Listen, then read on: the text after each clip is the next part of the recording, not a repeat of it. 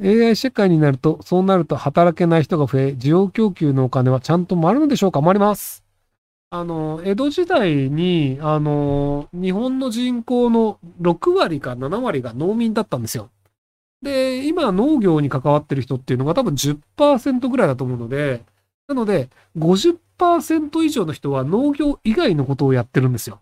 で、でもじゃあいろんな供給っていうのが生まれるわけじゃないですか。例えばあの、YouTuber みたいな仕事って昔なかったんですよ。で、ぶっちゃけなくても誰も困んないんですよ。で、ゲームもなくても誰も死にはしないんですよ。で、テレビもなくなっても誰も死にはしないんですよ。で、じゃあ、あの、本屋さんがなくなったとしても、めちゃめちゃ残念っていう人がいるんですけど、じゃあ本屋さんがなくなると死ぬ人ってあんまいないんですよ。まあ、あの、お医者さんが減るとかで、あの、長期的には死ぬ人減るかもしれないですけど、まあ、単純にその、その、じゃあ1年間で誰か死ぬかって死なないわけで、なので、あの、本来、本当に命に関わるような仕事なのかっていうと、大体の仕事って、なくても困んないし、その人がいなくなっても困んないんですよ。例えばそのじゃあ、本屋さんは社会にとってあるべきだって言って、本屋さんが潰れたとしても、別にツタヤで本売ればよくねとかっていうので、要はその人が頑張らなくても社会は回るんですよね。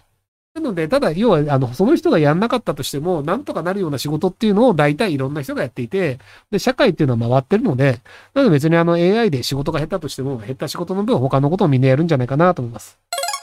えー、大手食品工場の製造業に就職したいのですが、家庭などを持った時とか、将来的にしんどいですかね。家庭を持った時に考えればいいんじゃないですか。あの別に今やりたいんだったらやっていいし、で、やって全然いけるわって言うんであればそのまま続ければいいし、で、なんかやってみて辛いわーっていうのになればやめればいいんじゃないかなと思うんですけど、なんかその将来のことを、えっ、ー、とね、その将来これがやりたいと思って準備をするというのは僕は正しいと思うんですよ。でも、将来これをやったら無意味かもしれないとか、損をするかもしれないというのを若い人が考えるのは大抵間違いです。その、若い人って情報が少ないんですよ。なので、その、要は、えっと、周りの、その、仕事をしてる人たちから比べると、情報が少ないので、なので、その、仕事をしてる人たちが、これが正しいよねっていう風なものとは、違う価値観で考えるので、なので、情報がちょっと遅いんですよ。あの、人気のある業種ランキングとかで、昔そのなんか航空会社が人気ありましたとかで、あの JAL が潰れましたとか、で、そのなんか観光業人気ありましたっていうね、観光業 JTB 大変なことになりましたとか、その10年前にその若者たちに人気だった会社って、大体業界が結構ひどいことになっちゃうんですよ。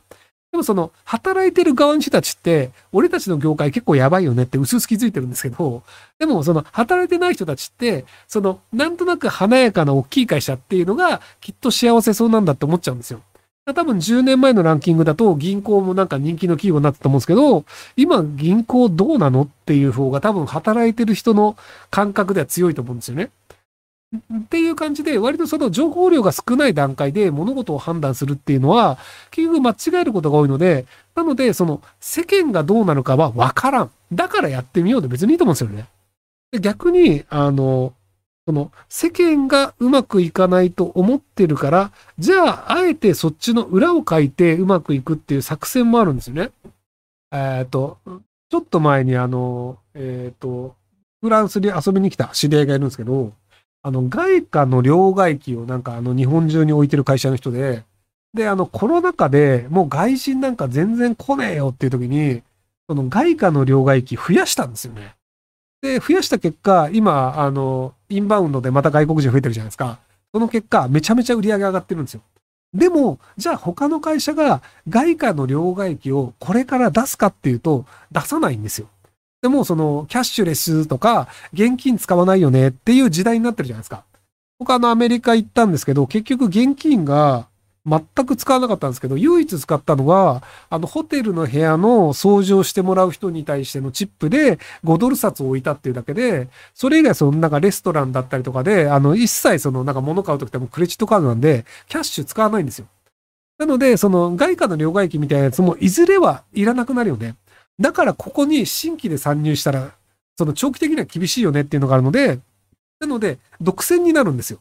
で結果として利益率が上がるっていうのがあって、なのでみんなが一般的には、いやいや、その業種は長期的にはまずいよね。それって AI が入ってるから今言ったらまずいよねっていうのは、逆にライバルが少ないということなので、その AI に切り替わるまでの間は、結構その間に美味しい利益率が上げられるよねっていう可能性もあるんですよね。で、そのじゃあ AI が来るかもって言って AI が来たとしても、じゃあ本当にいろんな業種がなくなるかっていうと、結局なんか人間に発注した方がいいよねとか、じゃあその AI と直接やるよりなんか、あの、だ人間の間に入れて、そこの会社でうまくやってもらった方がいいよねっていうのもあったりするので、でやってみると結構なんとかなっちゃうっていうのはあるんですよね。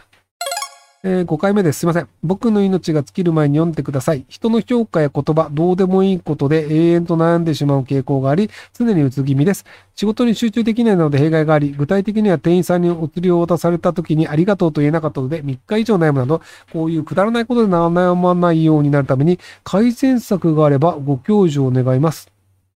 えっと、今すぐ戻ってありがとうって言ってください。あの、その、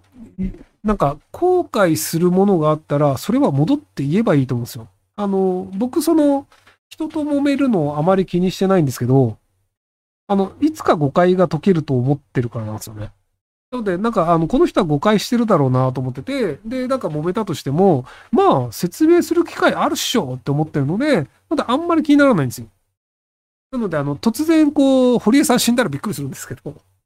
あの、なんか、いずれなんかあの、仲直りできるでしょうと思ってるので、別にあの、なんか、堀江さんと揉めてるとなったとしても、あんま気にしないんですよ。っていう感じで、だから、あの、なんか、いや、ありがとうって言わなかったって悩むんだったら、ありがとうって今すぐ言いに行けばいいと思うんですよね。すいません、あの、3日前にこれありがとうって言い忘れたんで言いに来ました。以上ですっていうので、まあ、変わった人だなと思われると思うんですけど、ただそれで別にあの、相手は悪い印象を持たないと思うんですよね。なんか、それで付き合ってくださいとかやと、あの、気持ち悪いストーカー来たなってなると思うんですけど、別にあの、そう付き合ってくださいとかじゃなくて、単に感謝の気持ちを言いたかっただけであれば、別にありがとうございますって言って、その連絡先を教えてくださいとか一切言わなきゃいいので、なので、その、これをやった方がいいよねっていう後悔をするぐらいだったら、僕はその行動をするべきだと思ってるので、なので、その、足踏まれた時に、足踏まれてムカついたっていう愚痴を言うぐらいだったら、その場で怒鳴るっていうのをやる方がいいと思ってるので、なんで割と僕怒鳴るんですよね。あの、道端とかで。まあ、先はあんまないんですけど、あの、ぶつかった時に、行ってとか言うんですよ。で、それは、なんか、相手が悪くてぶつかったにもかかわらず、相手が舌打ちをしていたという状況で、これを我慢して思い返したら、僕の時間も損じゃないですか。そのどうでもいいことを思い返すとか、なんか感情がマイナスになるとか。なので、あの、その場で切れる。で、逆にその場で切れなかったっていう時は、まあ、それはその場で切れなくてもいいと、その時の僕は判断したのである。だから、切れないのが正解である。っていうふうに考えると、別にあの、なんかあの時に切れとけばよかったとかっていうのも別にならないんですよ。なので、あの、最近は割とその、その時のひろゆきは正しかった論が結構強いので、なので基本あんまり切れないんですよ。